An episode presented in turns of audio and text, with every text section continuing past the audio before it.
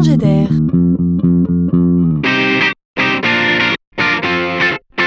C'est la chronique de Laurent Collen. Selon un récent rapport du World Economic Forum, on comprend que d'ici 2022, 42% des tâches actuelles seront réalisées par des robots ou des moteurs. Gloops. L'intelligence artificielle s'installe donc durablement.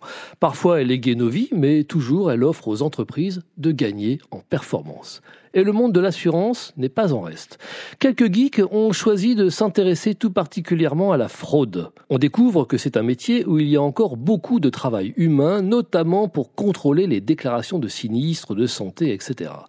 Si on décide ici de collecter et de croiser entre elles toutes les données, celles provenant du client bien sûr, de son historique, mais aussi de tous les autres clients, mais aussi des données externes disponibles sur le net comme la météo, le trafic ou bien d'autres encore, la liste faisant partie du secret fabrication, on sera capable de deviner si on est oui ou non face à une situation de fraude.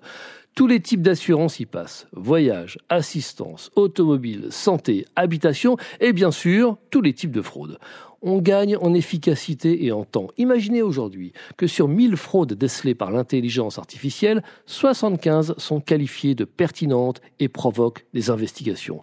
Quand on sait que la fraude aux assurances se compte en centaines de milliards d'euros, on aura vite compris l'intérêt de la démarche. Fraudeurs de tous les pays, l'avenir s'annonce sombre pour vous. Les moteurs d'intelligence artificielle sont à vos trousses. Tremblez mais on comprend aussi que cette performance aidera demain les assureurs à réduire le prix des polices. Ça, c'est la bonne nouvelle.